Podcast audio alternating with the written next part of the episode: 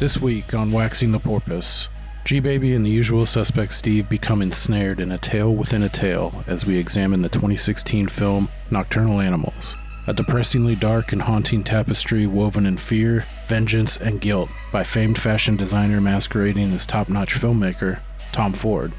Join us as we kneel at the altar of Michael Shannon and Jake G's now routine S tier performances, ask ourselves what we would do in a harrowing situation such as the film presents us, and reflect on our previous discussion about Orca vs. Jaws with a reading from a one Steven Spielbergo, giving our usual suspect that straight daddy damage.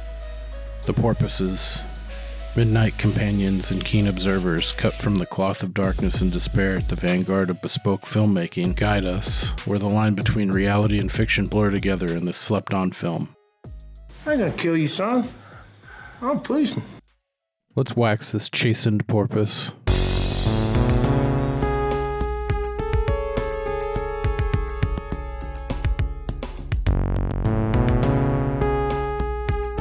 Chase, don't do that.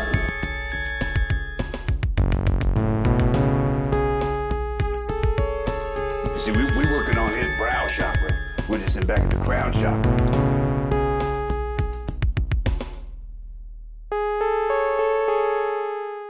like if you're if you're a franchisee, you're like, oh, I actually own and operate seven Ruth's Chris's. Yeah. Mm. So there is a scenario when that would be used.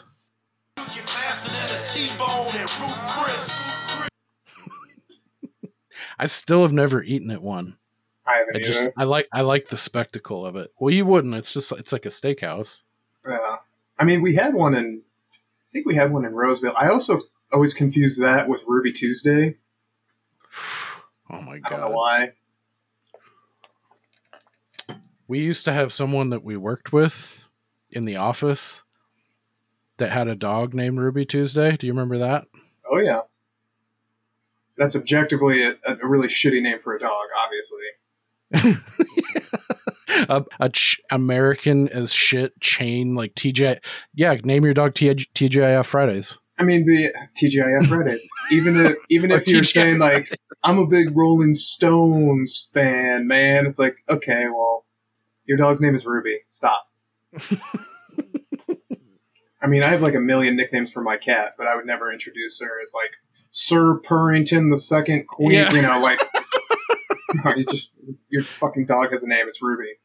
So this this gal was like doing like her her laps around different departments, and she had her dog, and she was introducing it like it's Ruby Tuesday.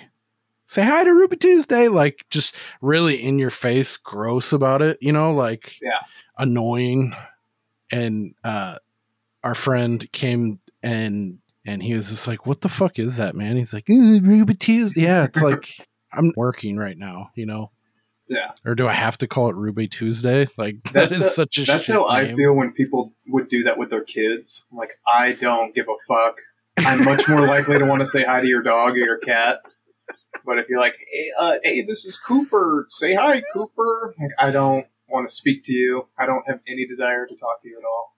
Yeah, they're like, Yeah, oh, look how, how tall he is. Oh. that's when you can introduce things. Like you can be like, "Hey, do you know how to? Have you ever done this before? Pull my finger." oh, yeah. I, I actually do that probably a little too often with our, our friend's kid. Do you know what a Columbia necktie is? you know Santa's not real. Uh, Have you ever heard of NAMBLA?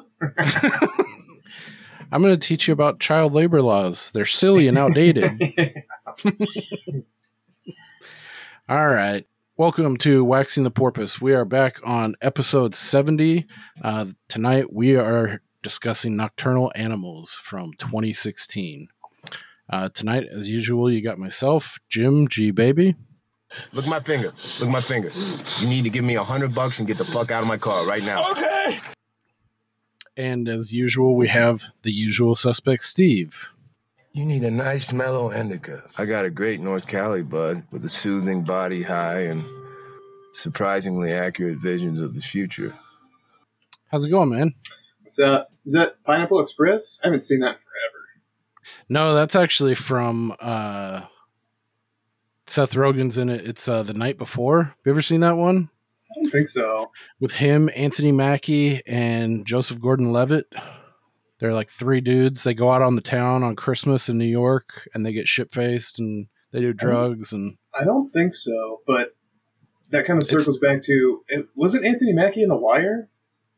Looping Was back he? to our pre-show conversation, I might be thinking of somebody else. if he was, he was really young or pretty young. Well, I mean, Michael B. Jordan. Michael B. Jordan was in The Wire. That's and true. He was, he was tiny. Yeah, this guy was in. Uh, this guy was in The Wire, and he was really fucking good in The Wire too. I like him a lot. He's a good actor. I fe in in the past probably I don't know, maybe five or six years, he's really kind of jumped up to a list. Being in, he was in a couple Marvel movies, and God, Um, actually, maybe not. He looks a lot like the guy who was in The Wire. Um, shit, that's really Michael gonna B- bug me. Michael B. Jordan also went on to uh, some recent like superstardom. He was in he was in uh, Black Panther. He played Eric Killmonger. He was pretty badass. All right. Upon further review, it appears this guy was not in The Wire. He just looks a lot like the guy who was. Okay. Yeah, I did I I didn't feel like he was. I feel like he'd be too young for that, but maybe not. Um yeah, uh, night before it's it's pretty funny. Subsequent watches, I don't know, your mileage may vary. It has for me, but a first time watch, it's it's a really good time. And it's Christmas time. Uh so but yeah, that dude I I sampled Michael Shannon, uh, who has become a, a late favorite of mine, actor who plays He was awesome in this. Andes, Yeah. Roberto Bobby Andes. Um, yeah, he's he's fucking great. But yeah, that's he plays this weird like fucking uh like Great Gatsby like uh pot dealer to these dudes. And he's like giving them like words of wisdom and like they have to go buy pot three different times, I think, because that uh they get like hustled or they get jacked for their weed, so they have to keep going back to him. And he's this creepy they dude they knew from high school that's like now a weed dealer. They're like in their mid thirties, and each each like interaction is fucking super funny. That one like Seth Rogen's freaking out, and he's like, "Hey, look at my finger! Look at my finger! You need to give me hundred. And because Seth, he just gave Seth Rogen, he made him smoke weed, and he gave him like this vision of something that really fucked up happens in his future. I'll Yeah, keep an eye out for it. I'm always looking for a good Christmas flick. Yeah, it's a good one to add to the repertoire for sure. Uh, and it's nice because it's like it's pretty dirty, you know. It's like a hard. It's pretty blue, you know. It's like Yeah, a hard like a bad Santa. Yeah. Yep. Totally. Um. Okay. Um. Yeah, I'm really I'm excited to talk about this one because it could have gone like the story could have gone so many different directions, and I'm curious to see what you think. And yeah, I, I watched it yesterday, and I've been thinking about it a lot ever since I watched it. So Nice. Yeah, I watched it last last night too. I didn't know if I was gonna be able to finish it. I thought I was gonna have to do like an early morning or like mid afternoon rewatch, but uh, 'cause I was fucking tired and I started it at eleven last night. And- I for I forgot a lot of this movie, and then you know when things start getting serious, it was right where I was at the teetering point of I'm gonna pass fuck out right now. But then it like jolted me awake. Was I was like, oh fuck, I forgot this part, you know, and so and then I ended up staying up till like one or whatever to So- to finish it out. when did you first see it, and how many times do you think you've seen it? I've only seen this movie twice, one of which was late last night. Um, and the first time was, I think it was like a year after it came out in theater because I didn't see it in theater, but it was like when it when it first became new to streaming, so like 2017 probably. Okay. And I forgot like my fucking memory, dude. It's like I, I was like, damn, I can't believe I forgot this part, you know, or like like the level of intensity behind it. Um, I think it's just because there's so much shit, and then through COVID, I probably increased my watching of shit, you know, like a ton and streaming. So I think it just got it got. I needed to make room for other memories, you know, but I Yeah. was shocked because there was there was it was almost like watching it for the first time again. Really, the only thing I remember was Jake Gyllenhaal really good performance, and I really liked this dude Michael Shannon. And at the time, I didn't know much about him. It was only like in the last two years I've become more aware and seen him in a lot of other shit that I really dig. But um, yeah. Anyway, what what do you think about this one? It sounds like you're leaning towards this is a like. Yeah, I liked it a lot. Um, Sweet. Fuck yeah. I I I didn't really care for the intro. It was pretty The rough. intro's fucking, that's one I was like, I do not remember this, and I feel like I would normally because it is one of the more odd openings. Oh my god, and it goes on forever too. Yeah. Uh, I also, well, in some uh, reading some of the bad reviews about it just for fun, so many people just would couldn't get over the opening scene. It's like, well, yeah, I mean, it was weird and kind of jarring, but if your if your criticism of the movie is mostly centered around the intro, it's like something you're you, you're definitely going to hate the rest of it. But yeah, it's a weird it's a weird thing for somebody to latch onto as their main complaint. I also didn't love the ending. Um, for reasons we can get into later. Obviously, it, it leaves it kind of open ended, but Mhm. it didn't. It didn't really deflate me the way that some other open ended endings do. You know, because there's like there's a couple interesting possibilities the way that you can look at it a different way, and I'm curious to see what you think about it. So it was more of like Mhm. an interesting, ambiguous ending instead of like because I hate it when it's a type of ending where it's like they literally could not think of a good way to end it, so they they just intentionally left it vague. Whereas this one, they could have easily gone one of two or three Yeah. different directions. I get Um, what you mean. Yeah. yeah. So Yeah, other other movies that are like more confounding, you want some kind of resolution and it's like god damn it. But this one I agree like yeah, there's like it seems obvious that there's like two or th- only two or three possibilities, you know, like it's that Yeah. kind of movie. well, and it, It- it's also like it's only that next thing that they're depriving you of.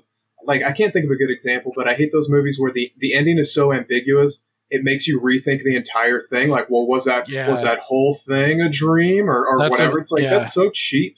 I hate That's that a better shit. way that's a much better way of describing that. Yes. That's it. um, if anybody hasn't seen it, I will say it's very dark. Um, Yeah. I think I'm just a little more desensitized because I watched it alone, and the whole time I was watching it, I was thinking, I don't, I don't know if I would really recommend this to anybody that I know because it's pretty fucked up, and Yeah.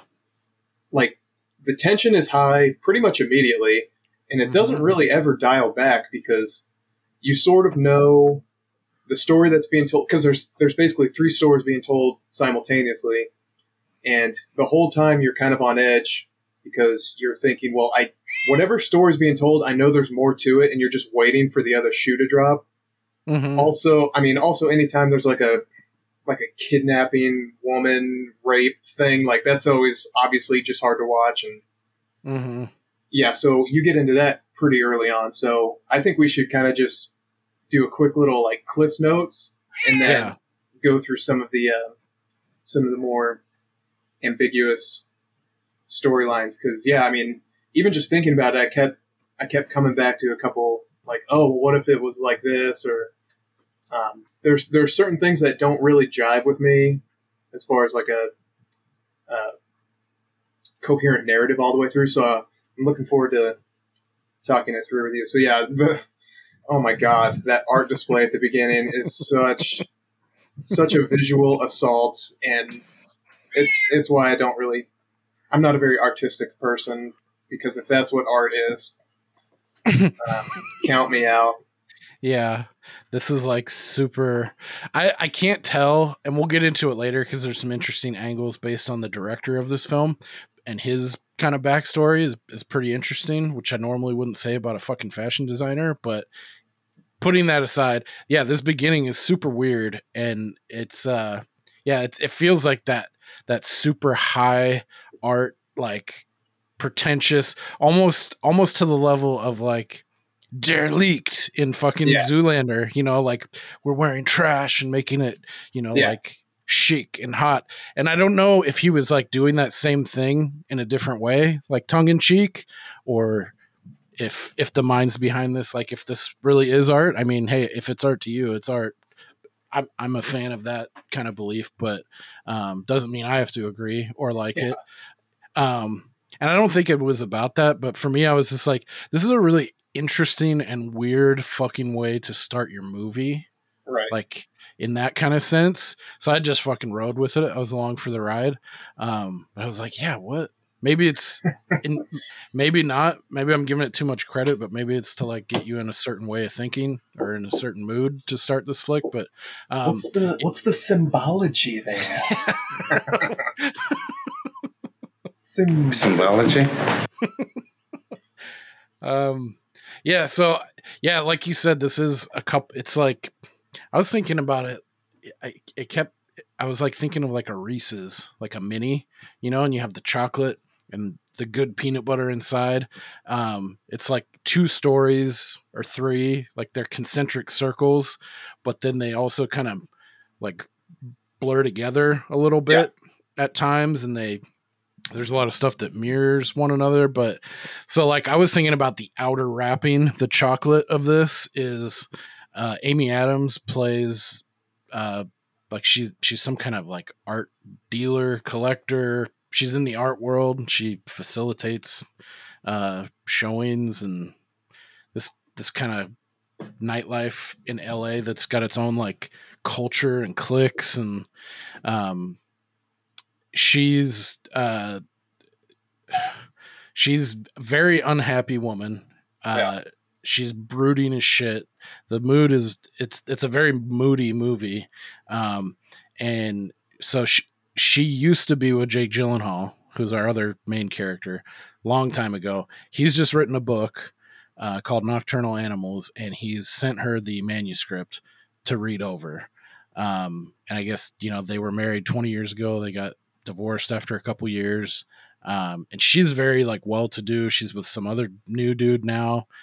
Um like they're living in like a penthouse like really or no she they have like a crazy spread like somewhere with like fucking windows everywhere. Um but uh so then she gets this manuscript and she starts reading it and then we cut into like a completely different movie basically uh like a diff- completely different story. It reminds me a lot i've seen this online too and i don't know if it's right on the nose but it's close enough. It reminds me a, a little bit of hell or high water. Have you ever seen that I have. I've I've seen it once. Uh, I did like it. I don't really remember too much about it though. Yeah, it's another one like there's a lot lot of stuff going on, um, a lot of different characters, and like Jeff Bridges is in it, uh, Ben Foster and Chris Pine. It's really good. Um, yeah, I, f- I feel like I kind of remember thinking this is. It's like No Country for Old Men Light. I felt Light. like it was yeah, Yeah, but so this one is interesting because you've got current day, and you know, upset, lonely housewife, husband is cheating on her, and loveless marriage, Mhm. and then then she starts reading the manuscript, and you've got this separate universe, and then they start sprinkling in flashbacks yeah, from the real world, but back then, and I thought they did a really good job of clearly defining which was which. Mhm. even even though Jake Gyllenhaal plays himself in the past and the character in the book, I thought that might get a little wonky. But uh, yeah. I guess this is based on a book, and uh, in the book, she doesn't visualize her ex-husband as the main character in the book. They're like two different people, but for whatever reason, they chose to get you know they used to, they wanted to hit money both ways with Gyllenhaal in both roles, but which could be confusing at first, but um, I'm a big fan of him, so I'm glad he got to play both roles. yeah, well, and I, I feel like Isla Fisher and Amy Adams look similar enough to where Yeah, you know I think it's, it's was easy to like transpose, like, oh, this is a younger her, and then this is him still in the same age because hey, we've got him, so we may as well use him. Right. Yeah, I read that they did that on purpose um, because you can have him starring in dual roles because he's not the one telling the story. Amy Yeah. Adams is. So if they if they would have used her as the figure in her mind's eye, that would have got confusing in a different way. But anyway, yeah, uh, or even even if they wanted to be extra confusing, as she's reading the manuscript and starts to relate it more to her actual life if she became the person in the in that story you know like then she starts picturing herself as that woman I, yeah. Yeah. that could be just a little bit a little bit too much but Yeah, they could have done it easily because they kind of set the stage for her seeing shit and being weird because sh- she doesn't sleep. She's like a fucking insomniac. She's depressed, you know, like she seems pretty broken. she's a ginger so we know she has no soul and so yeah i mean what it's like 10 or 15 minutes in the, into the movie she starts reading the manuscript and they leave on their uh, in the manuscript it's a family of husband wife daughter they leave on a road trip and then they start getting fucked with on the highway by the, these car two cars full of goons. And i feel like that it just ratchets it up and it just stays there the entire rest of the movie. Yeah, and you're totally. and that whole confrontation you're think you like your your mind knows where this is going but it takes such a long time not a long time in reality but it just feels like such a long protracted scene that you're like fuck i think i have a feeling where this is going but Yeah, it's just slowly getting there and i just kept rooting for him to like god just grab a tire iron and just crack one of these motherfuckers over the face and right. and then uh, unfortunately it, it ends up being exactly what you're expecting so yeah they Yeah. I thought that was it, it, it was really long, but I thought it was good because they gave you like putting yourself in Jake Gyllenhaal's shoes. He, I think his name is Tony in this part. Um, they give you like little glimmers. Oh, maybe maybe this can turn around. You know, like maybe he can get out of it with just like sacrificing himself, or them beating the shit out of him, or taking one of them. You like there's bargaining happening, and Yeah. it's like a very uh tense as shit because yeah I didn't remember it being this tense. And watching it late at night, that's what pulled me up and like made me finish the movie because it put me in like a uh, like I had a pit in my stomach, and I was like, oh fuck, man, you know, like I And like the movies that are able to do that. yeah sa- yeah same same here because a lot of times i'll just find myself watching something not really emotionally invested in it at all just just watching it and but yeah in this one like god it really gets you and then the cop drives by and they try to wave him down and he doesn't stop it's like god damn it's yeah. and it started to remind me of breakdown a little bit that same exactly. that same kind of so much so that when we first meet uh, is he a lieutenant and Andes whatever He's like Um, sergeant detective or chief detective or something. yeah for so long I was like fuck this guy's in on it and he's friends with these townies and he's either gonna like frame frame Jake Gyllenhaal or Huh. bury him in the desert I just kept thinking like God please don't let this guy be in on it but he, he That's an up- interesting take. I never would have uh yeah, I never would have like thought, oh, maybe he this angle. I thought he was slow playing it towards the beginning and he was playing it a little too dispassionately, I guess. Like I would have liked to see him or I thought he was going to be a little bit more uh intense, but he's very dry like Yeah. just the facts, but you can also tell like uh like this is got like a guy not to fuck with, you know? And Yeah. it's only later on that he develops into, you know, like I'm gonna fucking we're gonna get these guys, you know? yeah Um but yeah, I the the the part about like the all the back and forth and like the tension you get like the cop i was i was exactly thinking like breakdown only this is feels like a more realistic version because Yeah. breakdown has some parts about it that are a little bit more hollywood. Like this this part i was like that's what's even more tense or scary. I was thinking about because i've watched so much like dateline now of late and like i've always kind of had my eye on like crimes and like true crime and unexplained like disappearances. Like shit happens like fucked up shit happens to people all the fucking time Yep. and eh, you don't you can't think about that kind of thing all the time because it's like kind of gut wrenching you know like how unlucky you could be. Like i could totally buy this. Like you're on the highway in west texas there's no one around for fucking 60 miles and some like psychopaths like rednecks are just fucking with people it's like dude that's probably happened so many times or something like Yeah. this or just like serial killers you know that like right wrong place wrong time you know? Like how kind of cruel and just like fucked up existence can be you know Yeah. like that's Yeah. where i was going with this part like god dude he seems like a good dude a good dad he's got fucking 16 year old kid his wife it seemed like they were going to like maybe see colleges or they were just going on a family trip you know Yeah. and it's like this happens like this can happen to you fuck Yeah. Get a gun. But yeah, don't so, drive don't drive on back roads like this. That's the other thing like desert movies and shit. Like i don't know. If you got to get one place to the other i'd add on some hours to get on like somewhere where there's civilization and shit because after watching this i was like fuck dude that's such a creepy feeling. Like if there ain't nothing for like 90 miles and it's like two lane highway and it's like a gila monster off the side Yeah. and that's it God, you gotta fucking fight at least. I mean, I think that yeah I think I thought in the before that, I thought he- there's more he could have done in the car. Like, Yeah. wouldn't you just fucking stand on this thing? Or even my first thought after you get like they're playing all nice and stuff, but as soon as like you start trading paint with another car on the highway, and it seems like these people are psycho, wouldn't have you tried to take him out with the car?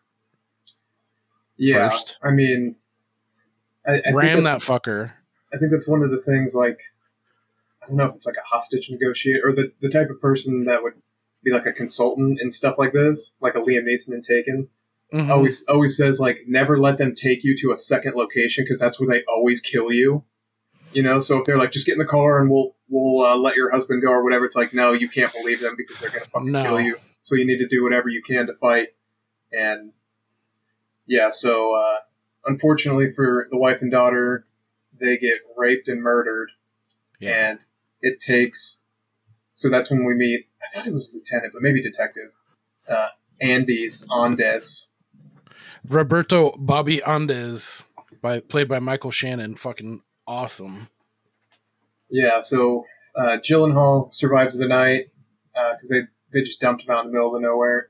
Middle of nowhere. They should have killed him, which is why they circle back to kill him, but bumbling idiot didn't do it. So uh, then it then it kind of flashes forward about a year that they haven't found anybody, but the detective calls them up because they had like a failed robbery, right? And one of the guys died, One of the guys got shot. and yeah, so he comes in, identifies him. Yep, that's him.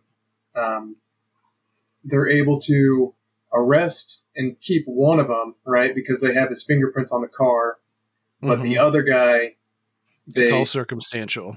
right. So all they have is eyewitness. So they let him go, but I guess I probably just skipped a little bit in the middle there. I th- But- there's there's some other stuff where we get back. We can focus on like the the core, the middle story, the that's the book, the story within a story. Like yeah, this because is it, this it is fictional in this world. Yeah, so because it does, it starts peppering back and forth between the story and current day, and then it starts jumping back to the flashback. So, um, Susan, as she's reading this manuscript, she's starting to see parallels between her former relationship with the guy who Mhm. wrote the book, which is, um, and it's starting to affect her like there's like parts where it's real tense and it cuts off and it shows her like she's like oh and she like drops a book or she like has to put it down and she's like oh fuck i felt like right there i was like i was with her on every point where she's like oh jesus christ you know like I, Yeah. fe- I was like the same way right at that point like i would have to step away for a second you know if i was reading that yeah. Well, and I, I can't remember if one of us mentioned it already, but he dedicated the book to her. So Yeah. already we okay. So she's starting to see some parallels between her relationship with him and the story. Right. And so then then it's more than just like a wow, this is a really fucked up story that she's having a hard time reading. It was like, oh, so he, he's drawing from something.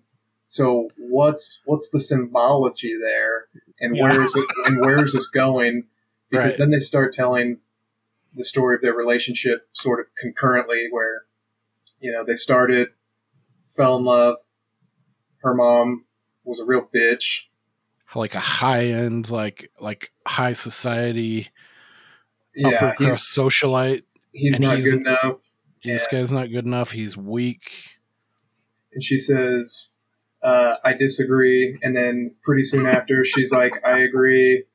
And You know, she- the mom for all for being a bitch and the way she plays it, she was right, man. Yeah. Like she's like, I know you too well, you know, like you're like she infers like you're pretty impulsive. You're this is like a play thing. You're gonna get older and realize, you know, like I think she was trying to get over on it, like you're not any better than me. Like like she had like this air about her that she oh i'm not my mom or i'm not i'm not one of these high society fucking snob things and it's like mm, you sure about that yeah. uh yeah so yeah mommy dearest was right though So then, yeah, we, we sort of get to see the the crumbling of their relationship, culminating with. And if I'm jumping around too much, let me know. Because no this is good stuff so their their relationship terminates with her terminating a pregnancy without telling him. i completely forgot this part too and it hit me too like i love the way it cuts like the the camera like she like her current husband's like it's gonna be okay. We're gonna make this okay because she's all fucked up about having the abortion you know? And like then it cuts like to her point of view and then the camera pans slowly. It's all raining and shit. It's dramatic. And you see fucking jake gyllenhaal in the fucking rain just like menace- menacing like depressed broken all anguish like deadlocked right on her face. And she's like oh fuck. Yeah, you know, dude, that was a gut punch I completely forgot about too. I was like, how did I forget this? This is hardcore. yeah. So so she's cheating on him with that guy. They she gets the abortion. They break up. She marries Of his, of his kid, of Jake Gyllenhaal's kid, Mhm. his her ex husband. yeah. so so to, that's what it's implied. it is. You don't really know Yeah. that, but I thought I thought she made it pretty clear that it was his. Okay. Maybe not. I don't. I don't think they come out and verbalize like saying, "Yeah, it was mine," or "Yes, it was your kid." You know, you kind of have to read between the lines slightly, but um, Well, because she ends up having a kid with the new guy almost immediately because she says they've been together for 19, or they've been yeah. they've been broken up for 19 years and when they show her daughter it's like she looks pretty goddamn close to 18 or 19 so yeah. um But yeah, Also, so- very close in age to the teen in the book. Yeah oh in the, in the the other story, you know, and the Oh, mom, yeah. Isla Fisher's a redhead, so like there's like parallels, like you know, them dying, them them being taken away. It's like this is what you did to me, you know, like yeah and oh, I what think, does it all I think mean? the I think the character of the daughter was unnecessary and a little confusing because at first I was like, well, is this Jake Gyllenhaal's daughter? And I think it's the new guy's daughter. Oh, you mean in in current in real Right. life, like Yeah. that? Yeah, it was kind of like a throwaway, like um, yeah, like why are you? it was here? a very quick yeah i think that was just emphasizing like how uh shocked like she's either you're sympathizing with amy adams or she is with the audience like that this just happened and she's like oh i need to call my daughter and make sure you know like she knows i love her you know like making Yeah. you like think about the things that you have and value after after seeing something so fucked up you know or reading Yeah. something. So that's so that's how the flashback ends and that's how their relationship ends. So then back back to the the novel. Now that they have two of the three sort of in custody one dead they have to release one because they don't have any evidence and this is where it turns into just a good old fashioned like revenge movie yeah. which i mean vengeance vengeance is like one of the the worst human emotions but it's so fucking relatable especially in Yeah. situations like this where it's like i don't give a shit about what the rules are and nobody could fault me at all it's like the the Gary Plauché thing that we've talked about a million Yeah. times like uh yeah you're not allowed to just murder people on the street but uh i'll allow it you know Yeah, it taps into something primal. It's kind of just Oh, like sure. Like sex sells, vengeance sells like a motherfucker. Like look Yeah. at how many revenge, vengeance movies there are out there. It gets to a so- point of almost like revenge porn, but at this point, like in the way I think this movie handles it, I think they handle it uh better than that. You know, like it's it doesn't feel as cheap as that really like it, it makes you think about it and it it doesn't happen like clean you know like like uh all this build up and you ah, I got my vengeance, you know, I got justice has been served, retribution. It's like that doesn't make everything all right, you know, like at all. And showing the aftermath of that, like Yeah, I mean, and what they did was so heinous, and it's so obvious it's these guys. It's so it's easy to get behind it. If there was Right, even a little hesitation, like, uh, Yeah. yeah. that could be them. Like, okay, well, slow down before you kill these guys for no reason. yeah. Yeah, it's it's easy to get behind when you, you the viewer they show you like something that happens and then you see them later on it's like, "Oh yeah, we know that's that's them." You yeah, got them so dead to rights. I mean, the the short, the short and sweet version is, um, they're trying to squeeze these guys for information. They they basically take them from the jail. Well, one was released, the other's in jail. They take them to a shack, and they're trying to interrogate him. We're going to head to my camp.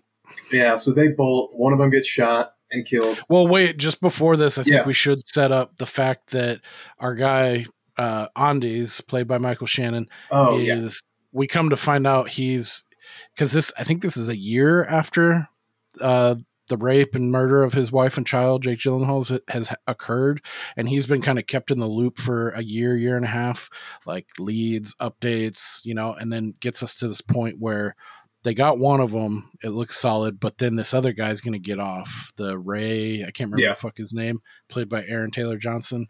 Um, and it's it's starting to look like you know like Andes makes a comment you know like this chicken shit fucking DA doesn't want to fucking prosecute. He like this kid's got some like smart ass from Dallas lawyer and they don't have any corroboration and it's all circumstantial. His we couldn't find his thumbprint or fingerprints DNA anywhere so it's looking like he's gonna walk. Then you come to find out okay so our guy Andes isn't doing too well. He's like fucking coughing and shit and he tells Jake Gyllenhaal I got cancer. And this is where he starts like broing down with him like you know like we're gonna make this right you know like fuck yeah let's go. Let's buddy up and and kill these motherfuckers. And he's like yeah i got cancer and fucking so i don't got nothing to live for and like i don't want this to be like the, the last because he's getting forced out too. He talks about that. There's some politics. He's like i ain't this isn't gonna be the last you know stain on my career and like what i what i left on this earth you know so i'm gonna make it fucking right. Um and i like that too because they kind of humanize also uh andes because uh jake g's like don't you have family? Do you have wife kid? He's like no wife. And he's like i got a kid in corpus you know like so it seems like just right there and like the way he is you can tell like he's probably a bastard workaholic and has a shit relationship eh, or no relationship with his daughter. And he's like no i'm in it for i got all the cards on the table. All the chips are out. Like i'm willing to fucking go down for this i'm Yeah. gonna die anyways like i got fucking cancer you know so that's a kind of a, a convenient thing for jake g but it seemed like he was kind of cracking too like he, he has some scenes where he's really fucking giving it like like I t- completely bought like that. This is how someone would act. Like he's taking a shower and he's fucking crying and like and he's like shivering at night. Like the physical that he brought eh, to the mental anguish was fucking stellar. But I feel like he was he would have done something too because he didn't. He was broken as fuck. He don't have anything to live for either right. at this point. So that so yeah, that culminates in like he's like, How far are you willing to go? You know, you go all the way. And so they get him to this camp. And one of my favorite I don't know if you can pick out or think with my autism what my favorite part of this movie, but in specific this scene when they go back to Michael Shannon's shack out in the woods. I'm gonna play a clip that I really like where he, it's like he he's a pretty bad motherfucker.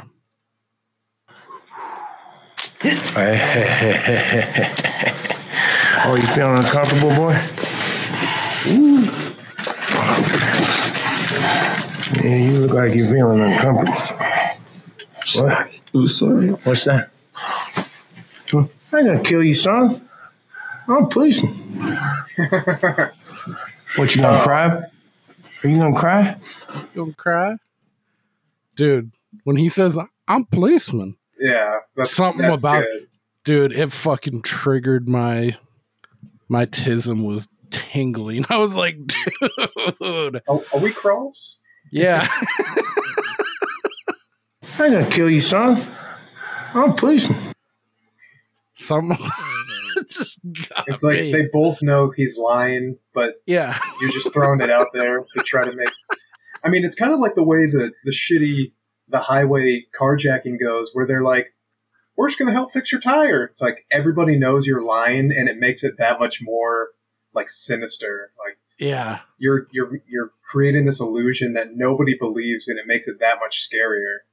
Because yeah, and they might- and they go back and forth too with it. Because there might be a deep part of your like animal brain that's like maybe this is going to be okay but Yeah, the the intellectual part of your brain is like no fucking way this guy is going to kill me for sure yeah. But- I'm sure it's like the that was kind of like the stages of death, you know, and like you know, there's bargaining at that point that happens. Oh fuck yeah, maybe if I, you know, like if I do this, this will happen. And they, they were they they're just some old country boys. They're just fucking around, you know. They're they really fucked around and damaged my car and everything. But maybe they will. Maybe they're not full psycho. They'll help me get. We'll get the tire on. We'll, we'll leave. We'll. I won't go after them. We'll be all good. You know, like they they plant little seeds like that, and they go back and forth, and and and to, right at the end too, you realize no, this is this guy. These are fucking psychopaths, and like the scene when when there's They a little bit of who we chaos thought they were Yes, I need to get that bump going. God damn it. But like when they when like they knock him over and then they grab the daughter and then it's like bang bang, they get in his car, they put they have both the women in the car and he peels out and it like shoots to him and he and you get that cold realization like this just happened, this Yeah. this shit's happening like fuck. Yeah, it's yeah hardcore. i mean I, it can't even really be overstated it's fucking dark and it's it's heavy yeah. but Um, It's but, So back at the camp, yeah. So uh, M. Shannon and Jake G are fucking brazen these guys and kind of fucking with them, toying them. I would have liked uh, to see a little bit more torture or get some licks in here. I felt a little shortchanged on that, but maybe that's just me. But they Well- end up shooting one of the dudes. I think it might have been personally. I think it it might have been a little intentional that the guys didn't give it up for a really long time because I started thinking like maybe these guys didn't have anything to do with it, and maybe this weird story he's telling is just an allegory, and we're going to find out that he's actually the one who killed his wife. You know, like your brain starts Yeah. going in different directions because Yeah. once once the one guy cops to it, it's like okay, this dimension of it at least is solved. So like, yeah, they were doing it, but when they're still denying it over and over, there's that seed of doubt that's like, well, maybe he's fingered the wrong guys because Right. he's so like fucked up. Maybe the story is not at all what we think it is, and maybe he was responsible for it, or it's like a mental thing where he's manifesting these other personalities. Like, uh, Yeah, they could have easily slipped it, like shifted gears and made him an unreliable narrator, and like like other movies have done, where they they show you one thing and and you're thinking through his head, but it could have been like, oh, he was hallucinating that, or he was t- tied so hard to his grief and anger that someone cl- similar, like he's like, yep, that's them, and like you know how memory plays tricks on you and is super unreliable over time. Yeah. So then, so then once the guy finally cops to it, it's like, okay, well, at least I know what's going on here. And so, yeah, like you said, he they they shoot and kill the one guy when he's trying to flee, and then um, Ray gets away, and M. Shannon said he's going to go check the highway, and so he Yeah. He sends uh, what the fuck is his character name? So Tony. yeah, Jake Gyllenhaal is Tony Hastings in the book, Edward Sheffield in real life. So he tells Tony to go back and check the rape and murder shack in case that's where he may have gone. So he goes back there, finds Ray. They kind of have a, a final confrontation where I thought, dude, just fucking shoot him. Like he's taking Yeah. so long. I was like, God, I was praying for it's like blow out a kneecap, man. Yeah, Start shoot him- there. Shoot him in the dick.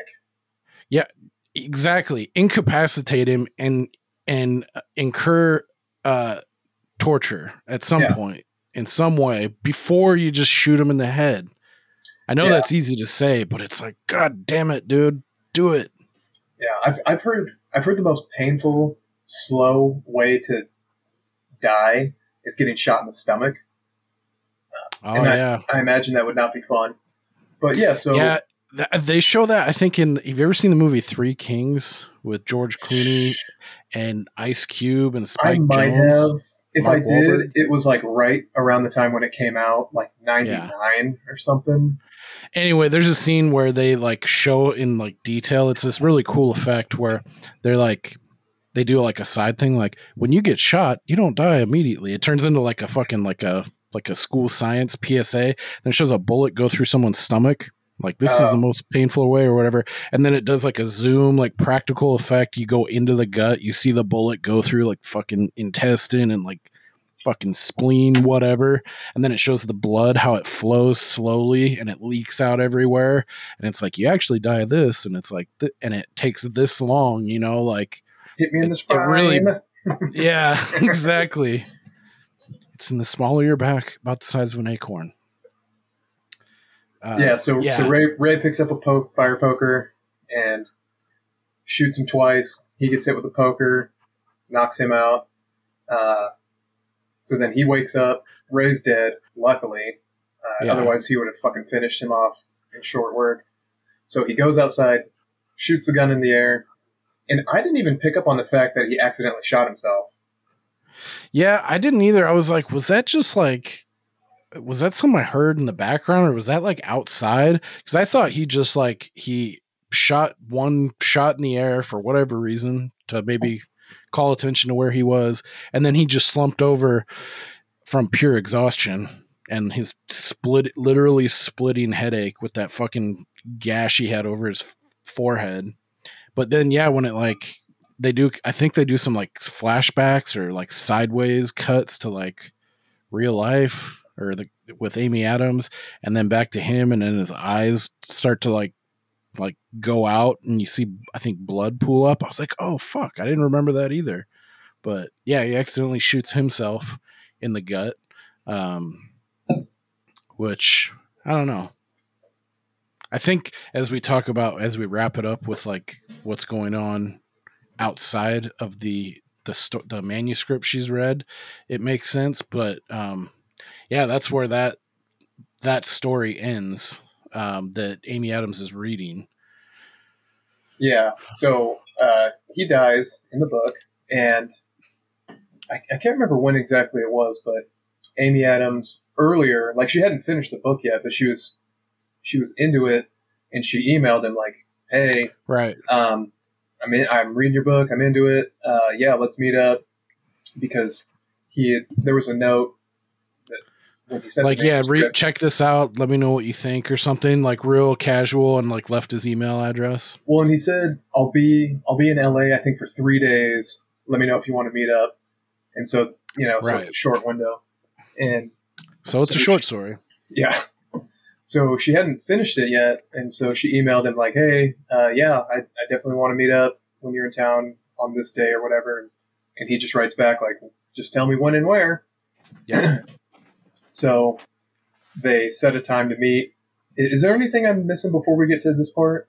there's one part where I, I alluded to where she she goes into like her work and then uh a gal's like oh look at I I can she's like what's that? And she's like oh I'm monitoring my baby. Like she has like a baby Oh, monitor yeah. hooked up at home and she can see it through her cell phone like it's linked. And it's this green like night vision shit and like the baby's asleep in her crib. And she's like oh look. And she's like oh it's so cute. And there's this real fast jump cut of Ray from the book that she's reading because she's so engrossed and she's fuck she's taking pills and shit and fucking uh, an insomniac. And this Ray character from the story she's reading pops out like a little jump scare that, and she drops the phone. Like that's the only thing, but that that we kind of glossed over. But um, Did you recognize that gal, by the way? yeah, it was Jena Malone. I didn't recognize her, but I saw her name Yeah, in the credits, and uh, very Her- small role for her. yeah, I mean, horrifically bad outfit. Some weird shit, dude. Like hard also in, square uh, angles. Donnie Darko with old Yep. Jake Gyllenhaal. How fun! Yep. She also played uh young uh Jodie Foster in Contact, which is Never seen her. Ooh, Contact's great. I love it. Didn't didn't your dad like stab your mom? Kill your mom? Yeah. Fucking asshole. Um, but yeah, then uh I, I think there's some there's a little bit of back and forth with her current husband. It's like, but we knew from the beginning he was cheating on her. Like, couldn't stand to be in the house longer than five minutes, and sh I think she knew that too. Yeah, Like, there's right that the there's that good scene where he gets to New York and he's in the elevator and Yeah, the elevator attendant asks him what floor and he's like, "Oh, 31 or whatever," and then they're talking about nothing significant. she's like, "That's not our usual floor." And he's like, "Uh, "Oh yeah, the other the other room's already booked. Yeah. And Go then he's like, figure." 31st floor, ma'am. And you can tell she's like, you motherfucker. Yeah, she knew right then and there. He's like, uh, "Is there something wrong, babe?" Um, but yeah, and then at the end, you can tell there's trouble in paradise there too. But um, yeah, then it just culminates with you know her getting all dolled up and like, you know, like she's excited. It seems like for the first time she's broken out of her like her dark cloud. Um, and she goes to meet uh Jake G at at a fancy restaurant. She orders herself a Manhattan or a fucking whis- two fingers of whiskey. Such an asshole. And I like the build up and the music here because I fully intended like to to see. Oh, okay. Here's here's Edward. Here's Jake G. They're gonna hash it out, and there's gonna be some kind of resolution here. And the way they pace it and play it, like it teases it out quite a bit. Where I was like, Yeah. oh, sh-, you feel like her, like, oh shit, is he not coming? What's going on here? Like, it's this is a long time. They're focusing on this. It's like he's not coming. Yeah, and it's it's funny because I don't know if it was intentional or not. Because as I was watching it, I was I was trying to figure out how much time was left, just out of curiosity, and I felt like going into that last scene there was there was like ten or fifteen minutes left. So I was Mhm. like, oh, okay, we're gonna we're gonna get some kind of resolution or whatever. Like maybe I got up to go to the bathroom or something and paused it and was like, oh, okay, this is gonna be the last little scene. And then after two or three minutes, maybe it cut to the credits with him not showing up. I was like, oh shit, I I did not expect that just based on how much time was left. But right. Yeah, so he doesn't show up. Hmm. So now we get to the why. Yeah. So I what uh, was your first thought? Or get into what you were about to do. my first thought was like, fuck, I wish they would have like it, there was a lot of thoughts kind of swirling around, but I was a little bummed initially, but then the more I thought about it, um, I was still not super in love with the ending, but I knew we were going to be talking about it, so I thought, I'm like, well, I wonder what Jim thinks about this and what other people in general think about it. And originally, I was not going to read anything about it. I kind of wanted to just go into it blind. Right. But then I was like, ah, fuck it. I'll just kind of jot down my different thoughts about it and then read a little bit and see if that adds or subtracts anything. And if I hadn't read anything, I wouldn't have even picked up on the fact that he accidentally shot himself. I just thought he died of, you know, Right. ble- bleeding out overnight. But I did read one piece of trivia that I wanted to start with, where it says, uh, Tom Ford established in interviews that the ending is intended to be interpreted subjectively, subjectively by the viewer. Edward did not show up either because he still. So this is what this piece of trivia says. He did not show up either because he still loves her and it is too painful to see her again, or because she gave him the inspiration and strength that he needed to write his masterpiece and move on. It is up to, to the audience to decide that. I didn't think it was either one of those things. Yeah, me neither.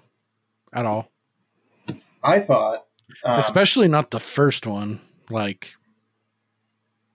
Yeah, Yeah. no, that that didn't make any sense to me when I read it. So, uh, there was one there was one scene in particular that really kind of in, informed my ult- ultimate conclusion, which I'm not super married to, but there was a scene late in the book universe where uh, Jake Gyllenhaal is getting super emotional, and he's like, uh, my wife and kid are dead basically because I'm a weak bitch. You know, like I didn't do anything about it, and Yeah. that's why they're dead.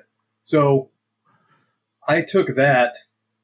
If you if you sort of transpose that into the real world, I sort of took the manuscript as like an apology to Susan, like, "Hey, I'm sorry, I lost you and our daughter because I was Mhm. such a bitch." Right. But so that was my initial thought. My second Nice. thought was, um, this is like a fucking suicide note because he dies in the book. I thought he killed himself in real life. oh yeah. Um, Damn. because he because he dies in the end of the book, whatever. But here's where that didn't really start to jive with me. Like, okay, um, Susan, she's actually the shitty person in this entire story. Like, oh yeah. she's a fucking bitch to him. You know, she did exactly what she said she wouldn't do. Uh, To didn't her believe mom, and her, and her mom said, "This is what you're gonna do." yeah, she ran to this piece of shit, and now she's getting her just desserts by having an unhappy life. So, why? So, my second thought was this was him saying "fuck you" to her, Mhm. but I felt like it wasn't exactly clear because the scene of him saying like, "Oh, they they're dead because of me," that doesn't jive with him him not showing up as a "fuck you." Like, Right. so, uh, what do you think about that initially? Um, I think those are all solid takes that you came up with on your own. I never would have looked at it like a suicide. That's an interesting angle to me. Is uh, like that. This is just one massive suicide note to her, like the, this manuscript, and and I my my first take on it, like just right on the nose, gut reaction was uh, this was just like a fuck you to like because earlier on she's like he wants her to read something. I don't know if it was part of this or some other thing, and she's not very receptive to it. Oh, she was such a bitch about it. Yeah, and he's bummed because like she could have. It's like this is where little white lies come in, or at, at minimum, like some kind of criticism and just go along with it, like constructive criticism, like not the way she carried it out. Um, but to me, it was like this is him saying, "I know this shit's good, and fuck you." You know, like I I'm proving myself to you, and I don't need you, and like uh, because they also allude to later, like earlier on, like yeah, he he called me a couple years ago, and I like ignored his call or whatever. You know, No, like, it was the opposite. She said that she tried to call him a couple years ago and he hung up on her. Oh, that's right. That's right. So he's obviously still pissed. And and Yeah. maybe maybe that scene where he's like, It's my fault that this happened. Maybe that was just kind of like a deek to throw you off where yeah. and then the ultimate fuck you is just not showing up. You know, one thing I was thinking real quick, um, Man. this was another theory I just came up with earlier today. So, if you think about the the book as like an allegory or symbolism of their relationship, who do the rapists represent? Right? You could get really up your own ass and be like, it was his own ego, or you know, or whatever. Right. But if you think about it, where if if the rapists represent, uh, what the fuck is her new husband's name? It's a really shitty name, Hutton Morrow. Hutton, yeah. That's the, the dumbest dumbest character name ever. But if Dakota, you, don't hate your sister. yeah. but if you think about like, oh, the new husband, this Hutton guy, if he represents the rapist who took everything from him, meaning his wife and his Oh, kid, his yeah. happiness, what if what if when she goes to meet him at the restaurant it flashes to him uh, sheffield edward sheffield jake gyllenhaal showing up to um, hutton's like hotel room in new york when he's cheating on his wife and like killing him i thought that would be pretty Oh. fucking cool Dude, that'd be pretty fucking hardcore. Yeah. Yeah, that would make this a completely different thing. Like, yeah. Like you'd be hitting the, the revenge factor both ways, you know? Yeah, that's one I never would have thought of either. Um, after I started, I started, I, I did a little tr- trivia search and kind of looking at some of the themes because I'm too dumb and I don't have enough time to critically think that way. Um, and I saw a lot of stuff where that I didn't pick up on. I wish I was able to pick up on this stuff easier, but like the red couch that he finds the his in the book his wife and daughter murdered laying there the amy adams is on a red couch earlier on when she's uh, critiquing or like slamming his fucking work you know and so that was like seared in your mind I There's a lot didn't of pick up on that either. Yeah like that's the the the symbology symbolism uh and then also green plays a big part there's a lot of green everywhere and then it culminates where she wears that distinctly like dark green dress you know um that's all shit i didn't really pick up on but I didn't I didn't pick up on any of that stuff either. There was one thing that I did pick up on that I wasn't sure if maybe you did also. But there's that scene where they're arguing in the flashback to them as a young couple. And it was Mhm. like it was like such a deliberate shot where they're walking down the street and then the camera turns and it points right at that like GTO or whatever that Pontiac is. Did you see that? yeah yeah And it And seemed it seems so deliberate. And when it did that, I was like, "Oh fuck, that kind of looks like the car from the carjacking." right So I was like, "Oh god, is this like a Fight Club?" You know, it kind of went to that same like, "Oh no, is this is this a a, a creation of his own like fucked up Right. psyche?" Or because it just seems so deliberate that they're like, "Check this out, look at this real quick." Yeah. Oh, we're gonna cut away. Like, Yeah. And then they start, then they do one of those like quick montages where they rewind and they show you what really happened versus what you were shown kind of thing. I'm glad that didn't happen. Yeah, For well, because because the the connection I thought they were going to make there was there were two cars driving side by side blocking the highway, right? So, but it's the one car that ends up fucking with them, and the other one just kind of drives by. yeah, I was wondering gonna, about that too. It was weird. Like I thought they were going to flashback and and like, oh, it was actually him psychologically driving. That's you know, like Yeah. it was just weird. So I don't know. It, it definitely did a good job of keeping you on your toes. I'm I'm surprised this. Well, I guess I'm surprised and also not surprised that this isn't a more popular movie because it is really fucking dark. But Mhm. for people that are into that kind of thing, uh, I think it's pretty enjoyable. Yeah, I think it's it's pretty slept on just because of like I don't know. I feel like there's like another film renaissance from like either starting 2010 or like 2015. There's just like a shit ton of good stuff out there and I think it just maybe has got lost in that, but it has some other things going against it. It's kind of a slow burn outside of like the the tension in the book.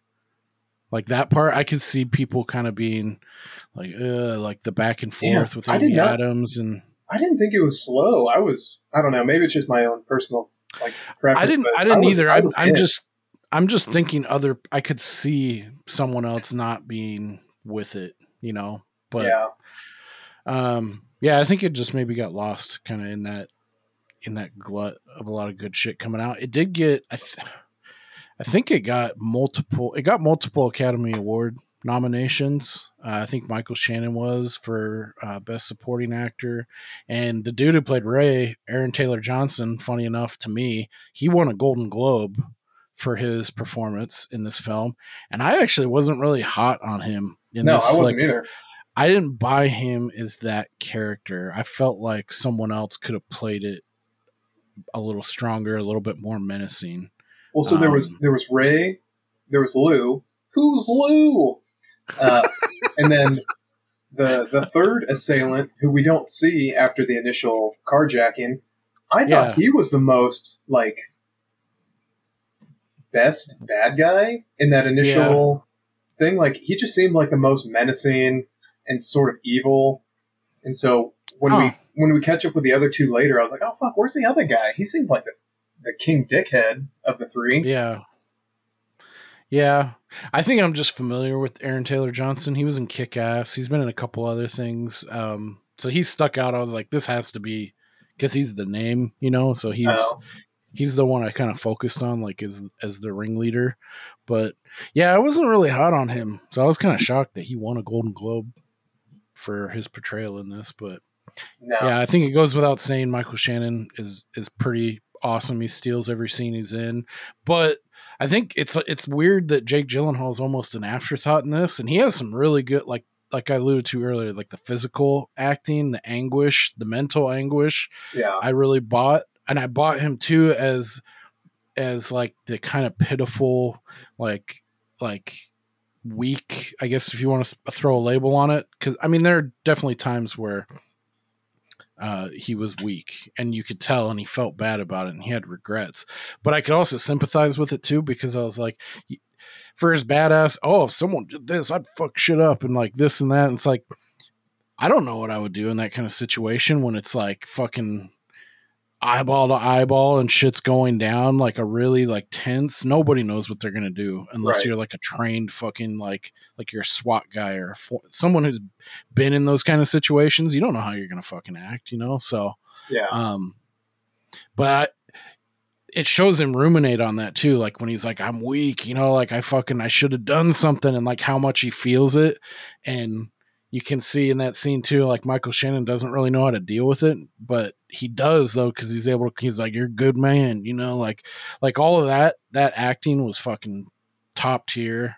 Um, yeah. one scene too that got me when like he he shouts at Ray and he's like he finally like lets the tiger out of the cage when he punches him Yeah. and he's like when he screams at him he's like you fucking dirty motherfucking bastard you know and he's he yells I was like dude this guy can act his fucking pants off um and Amy Adams I thought was great too. Like she played a fucking depressed like insomniac like broken guilt ridden like all the things that that's happened and how much guilt she has. I bought that too. Um and she's really great. If people like this there's a hbo it's just a one season just mini series um called sharper objects or sh- excuse me sharp objects really good. It's up there with like it's kind of got this kind of vibe kind of like a true detect riding the wave of like a true detective kind of thing. Uh really good. And she's she's she's top tier. She plays kind of a similar character in that too but kind of turned up to 11 uh really good in that um strong wreck but Yeah, Yeah. I mean, she, she's she's likable in this as as really a- not a very good person. You know, you, you feel Mhm. for her, even though the more you learn about her, you're like, damn, she sucks. so Yeah. sh she's in this shitty position. and It's like, well, you, I mean, you put yourself here, but you still feel for her. And you're kind of just waiting to see what happens. yeah I will say it's funny because she was so wrong about Jake Gyllenhaal the whole time. Where you know she's like, "You need to stop writing about yourself," but his best work comes from writing about himself. And he was also I was wrong. wrong. We were so wrong. In my opinion, he was wrong about her because he kept telling her like, "No, you are a good artist. You just need to do whatever." And then you see this dog shit that she puts out in the gallery. like, no, no, no, no, you were wrong too. But these four bbws with sparklers and fucking just full frontal with like Yeah. ringlets on their wrists and just going for it well, it's funny because the They were first shaking one, some fucking cans though, dude. like Yeah. holy shit. when you see Take the your head off, man. I don't know about you, but for me, when they showed the first one, I was like, ugh. But then as they went to second and third, it got worse and It worse and worse. worse. And then when it back to the first one, I was like, all right, that's not so bad uh, by comparison to the other ones. But yeah, I was like, I can work with this. Dude, I remember I don't know, I think it's a Chappelle skit or maybe one of his stand-ups. He has this response to something, I can't remember what it is, but he's just like, yuck. Like that was my gut reaction to at the beginning. Um yeah. What's the term you like to use for for a set of cans? Hammers. Hammers, that's a good one. Yeah. There's a lot. That's a, that's a really good one. I'm a, I've always been partial to cans, but yeah, you got free swinging cans in your face for like three and a half minutes, and it's kind of in like slow mo, and then not, and then they're doing those weird poses, like they're laying down like dead, and like it's really fucking odd. Um, Yeah, with that with that like uber fine art stuff, it it's almost like the person is is thinking like, I'm gonna put together the most ridiculous fucking thing I can think of, and I dare you Yeah. to tell me it's not it's Right. not it's not smart or artistic or whatever.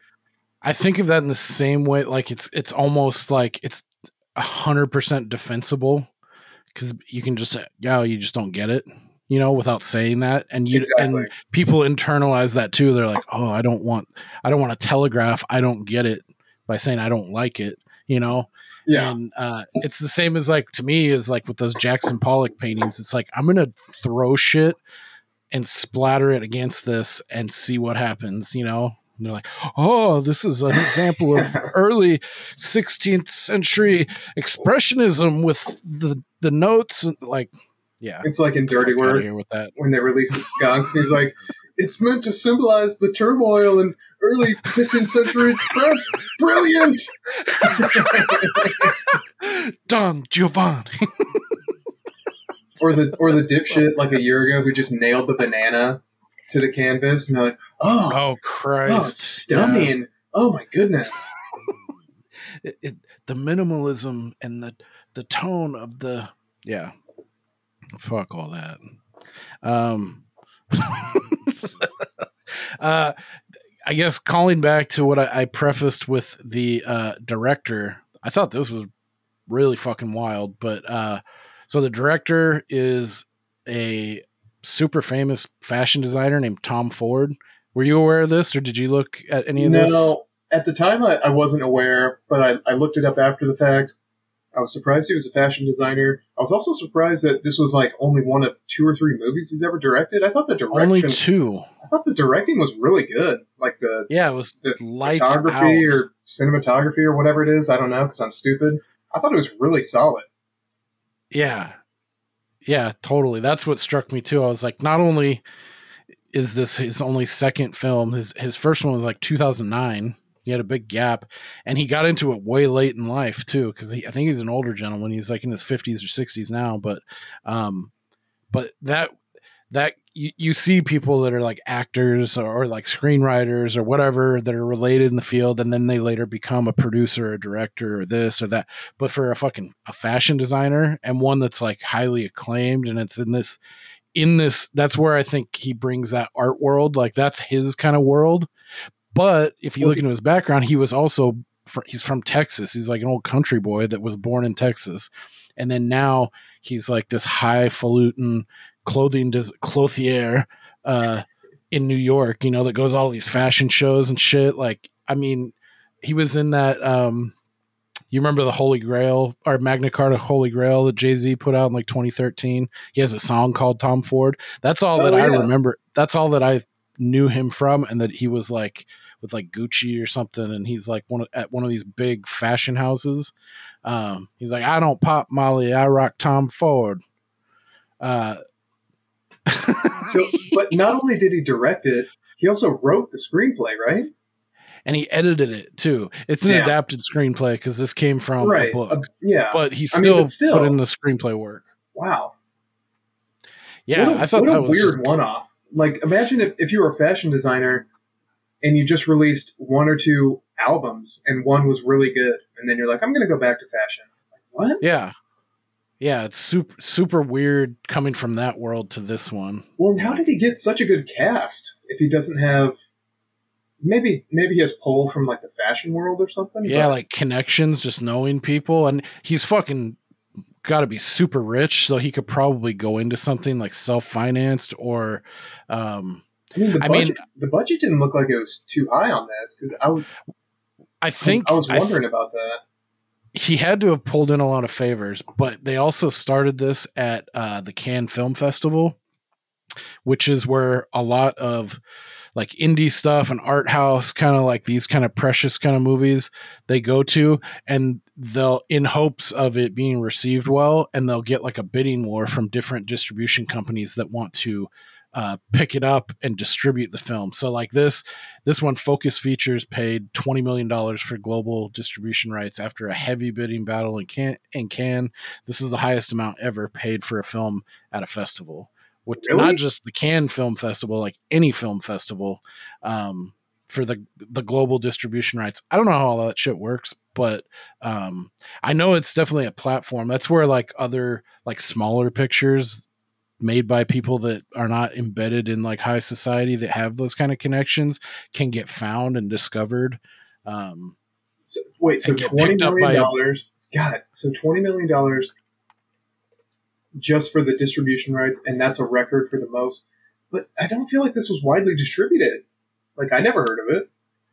I think it was a pr- I think it was a standard major release in theaters, Huh? but you know, different films uh allocate different amount of money for marketing and promotion too. That's Yeah. why you see like the MCU films and like all these other like big blockbuster tent poles, they're getting like another 100 million, like double the budget of the movie.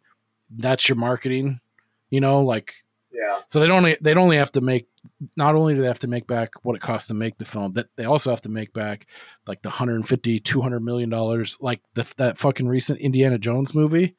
I think it cost like 300 million to make. Yeah. That means at minimum they paid 250 250 million to market the fucking thing globally. So they have to make back to make that break even they have to make like 700 million, which Holy is shit. fucking mind-boggling. So an, an, another interesting thing about the the fact that they paid twenty million dollars, they must have thought this had mass appeal. Which, if I when I watched it, I did not think this movie would have mass appeal. I mean, it's so fucking dark and demented, but Yeah. Yeah, it is kind of it's it's definitely taking a gamble, but it looks like this is pretty well received. I've seen anywhere from like 6s to like 7.5. I didn't look up the rotten tomatoes on it, but it's it's definitely like in that upper middle range kind of thing. Yeah, Um and a lot a lot of people really like it and then there's there's people that just nah, I didn't get it or I don't I don't care for it, whatever. Um I did. yeah, pull, it- I did pull one bad review, not for how bad the review was, but uh, I'll just read it. the The review is four words. It says violent, pretentious, and misanthropic, and this is from Joanne Laurier from World Socialist website, which I didn't realize they were doing movie reviews now, but uh, pretty funny. What an outfit. Yeah, World Socialist website. Yeah. I think a lot of people I mean- had problems with the the violence, the the raping, the Yeah, I e- could see that the turning one ending, the intro. But I mean, despite all of that, I get I get the criticism, but despite all that, I thought it was great. I liked it a lot. Yeah, I'm glad. I wasn't sure, but I I felt confident enough out of like the the middle story. I thought you'd be more lukewarm on like the the wraparound, I, I guess, or the the uh the main storyline. Um, but I thought you definitely like all the shit with Michael Shannon and like the the back and forth uh with with the the murderers and the psychopaths and all that kind of stuff. So yeah, I'm glad you liked it. Um, yeah, strong recommend. Uh, if you haven't seen this and you still listen to this, uh, I, I'd still say it's worth a watch. It's kind of a it's it's pretty. It's it's filmed like the cinematography is great. Um, I think there's a lot to get out of it. So, um, yeah, one I, one piece of trivia I thought was interesting. They almost had Kim Basinger play uh, Amy Adams' wife or uh, mom, but she was instead played by Laura Linney, who was only ten years older than Amy Adams uh, at the time of the shooting. She would you might remember her. She was in Mothman. Oh Laura yeah, Linney, Yep. the other cop. Um, which, by the way, whoo, I'm a I love me some Laura Linney, man. She's just a isn't she Jurassic Park Classy. too?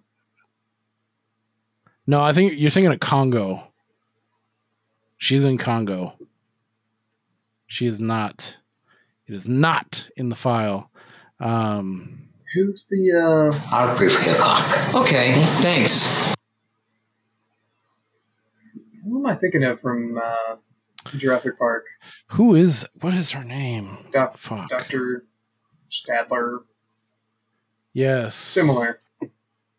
I can't. I'm completely drawing a blank on her. Oh, Laura Dern.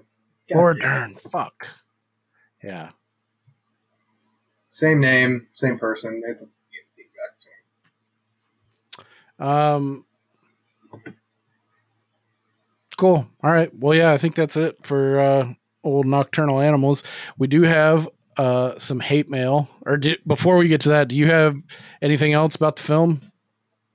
Uh, I do not. I I would recommend it if uh, if you don't have delicate sensitivities or if you just really like I don't know psychological thrillers. But if you don't, you're not gonna like it.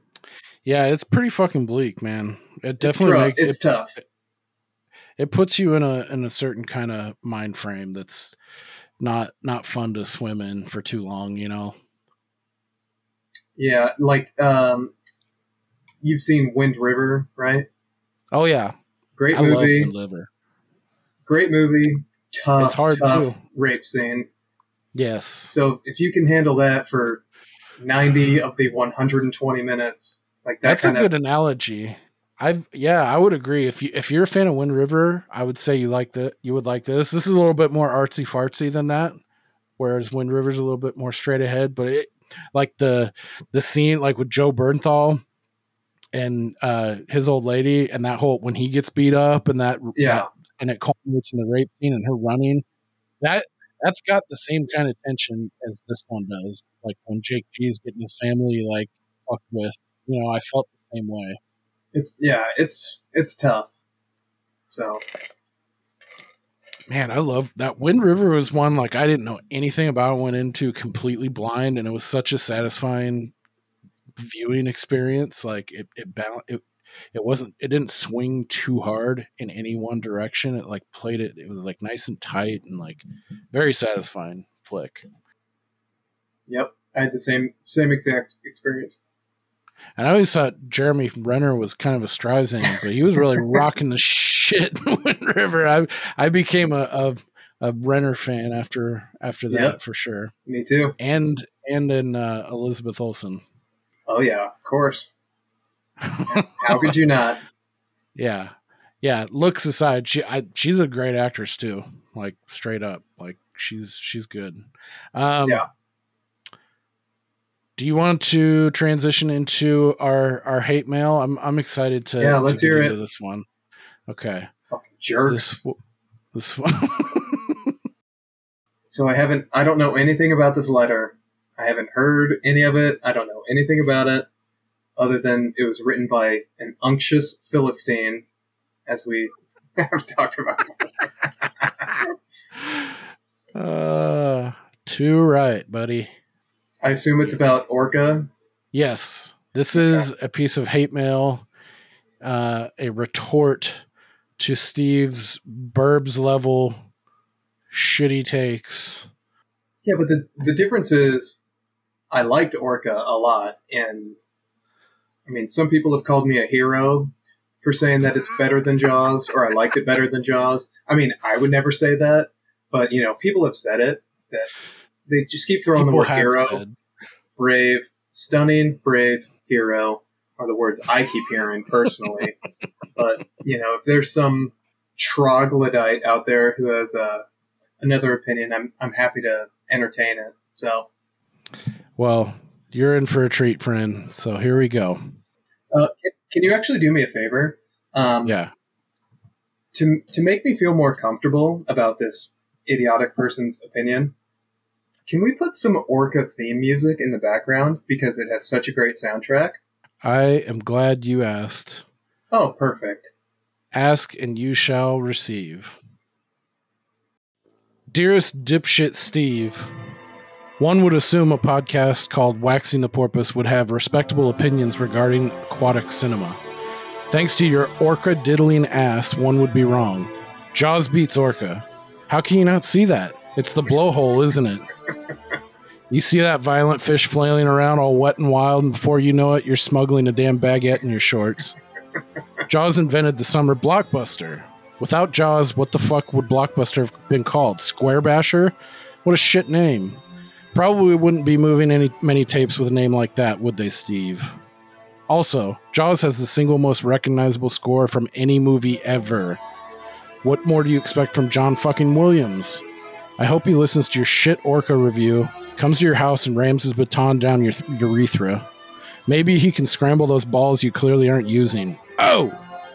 Were the effects better in Orca too? Were they, Steve? Quint got his damn dick bitten off. Oh! Too many kids in the movie, Steve? They murder a kid. Dost thou require more innocent souls, Steve? Oh! You're more of a cold weather person? That's a sound reason to dislike a movie. But let's be honest. Your uncultured ass hasn't seen the sun since the first time you jerked off to Free Fucking Willie. Just because, just been sitting in the dark, freeing your own little Willie ever since. Oh! Does that pageant scene bother you? Does it slow down the pacing?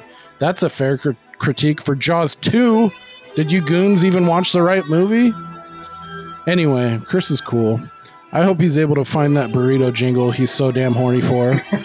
I mean, I mean, we all like Mexican buffets, but goddamn, that boy must have a kink for the Scoville shits. Or maybe he got rimmed by a waitress in the deep freeze. No shame. Go ahead and raise your flag and get your fuck on.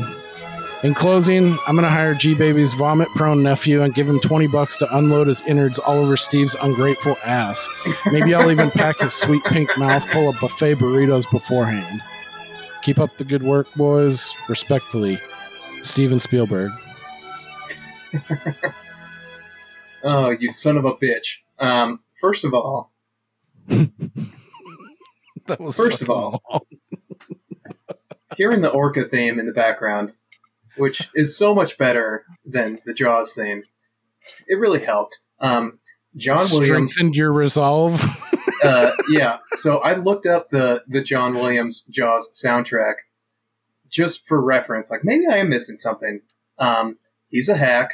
Shit sucks. They had comments disabled because it's so bad. Point one. Uh, the effects. Yes, the effects are much better in Orca. Um, obviously, the pageant scene. The pageant scene in Jaws.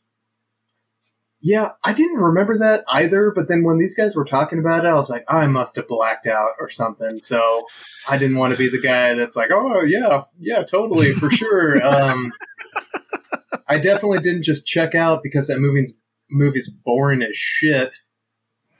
So um, the rest of your criticisms are valid. I will uh, do a better job and kill myself in the most horrible way possible as penance. So thank you, respectfully.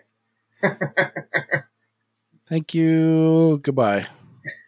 I've always enjoyed the camaraderie of good friends competing in games of chance and skill. Well, that was good. I Man, welcome, the fucking I welcome more hate mail. yeah. Please do. Anyone, anytime. Uh, I will Yeah, say was- my my enjoyment of Orca, it's unironic. Like I watched it again the other day because the old lady had never seen it. that's right. I liked Uh. it even more the second time. I liked the soundtrack even more the third, fourth, fifth, and sixth time that I listened to it. So Just have it on in the background.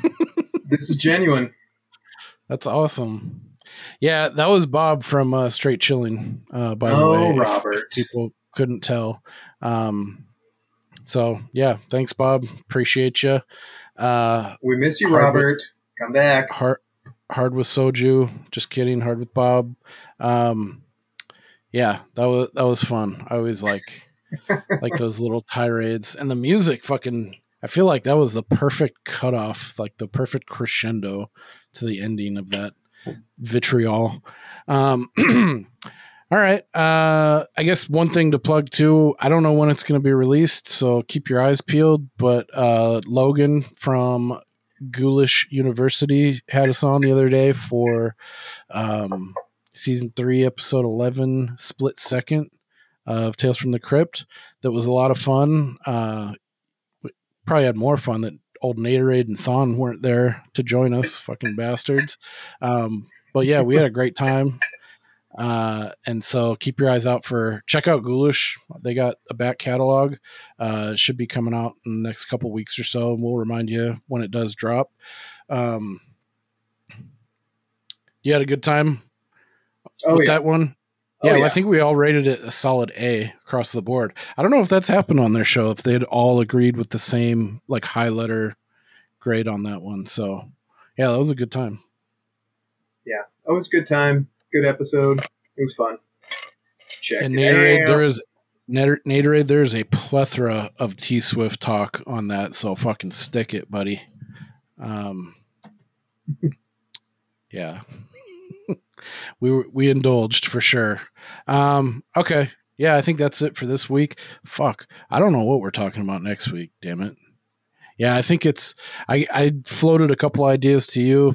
We might have to call an audible, maybe do a movie, but we also have a couple um, unexplained disappearances, some high strangeness, possibly a t- true crime grab bag uh, for next week. So stay tuned for that. Um, send if you more, want to reach out to us, send more what? hate mail. Yep. More hate mail. Wax at waxingtheporpoise.com. Um, Instagram is at waxing the porpoise and Twitter or now X is at waxing the porp. Dude, it's so stupid. He changed it like they're not tweets anymore. They're X E E T's. Is it What is? Zeets? Zeets. I think it's Zeets. Fucking so stupid, but whatever. Um, yeah, you can reach out to us that way. Um, you got any final thoughts? Um, no, I do not. Check out Okay. this movie if you dare. Just be warned; it's it's pretty dark. I also want. I, I should say, you sent me the preview a while back, and just watching it, like, oh yeah, cool, looks good. And watching the movie, I was like, this has nothing to do with the preview at all. Yeah, this must be a hard one to try to package in a bites in like a trailer, like editing that down. But oh yeah, one last thing. I just saw. Have you seen uh, previews? It's it's one that's out now. It's a horror film called um, Talk to Me. Don't you seen previews so. for that? Check. You should check out a trailer. It's in theaters right now. It's like an indie darling. It's released by A twenty four, who has done like Hereditary, uh, Midsommar, The Lighthouse, The Witch, tons of stuff. Um, but I think those are probably the most recognizable A twenty fours. They're actually, I think, uh, they're exempt from like the the writer strike and actor strike that's going on right now because they already agreed to a deal. Um, with the SAG, with the union or whatever, Yeah. so they're golden. They they're still producing. They're fucking actively working on shit right now, which is awesome. But um, yeah, talk to me. It's a fucking horror movie. It's like a possession, uh, creepy, super creepy, uh, like um, indie, but very very polished, very well done, very unique. Have I really seen it? enjoyed it. I Oh, just okay. went today. I went and saw it today at the theater with my 15 year old nephew, and and it was dope. It was awesome. Super super cool, and it's like it completely original. You know, like it, it borrowed from like you know tropes. Like everything's a fucking remix, but um, Yeah. it definitely it's got its own flavor. It's like really cool story. I, I really dug it a lot. So yeah, check out Talk to Me. Um, How bad does I- this fucking Megalodon movie look? God damn. Do you know it's weird? I've never seen the Meg, the first one, and um, me and my nephew we've been going to the, the theater a bunch lately, and I think it was before Indiana Jones. Uh, the some of the previews were pretty dog shit, but uh, the Meg two came on, and the trailer I was like, this looks dope. Like it looks so dumb. you are I so know. fucking dumb. I would, dude. I was like, I was going into Indiana Jones. I was like, perf. I was like, complete popcorn movie, like, like fucking like consume. You know, just idiot. Had my brain turned off, and I was like, your edible was kicking in. You're like, this is fucking cool. I was like, this is fucking cinema. This is rad as shit. And then I've seen, I think, uh, at the time I looked at it, there were seven critic reviews on Rotten Tomatoes, and it's sitting at a solid zero. Nice. Wow, Which that's is really not a- surprising. It's not a good. yeah, I've heard some really awful shit, like people saying, "Well, those two hours I'll never get back," kind of thing. It's like, ah, fuck, okay. yeah, I'm but I, I saw that type of shit about uh, Nocturnal Animals too.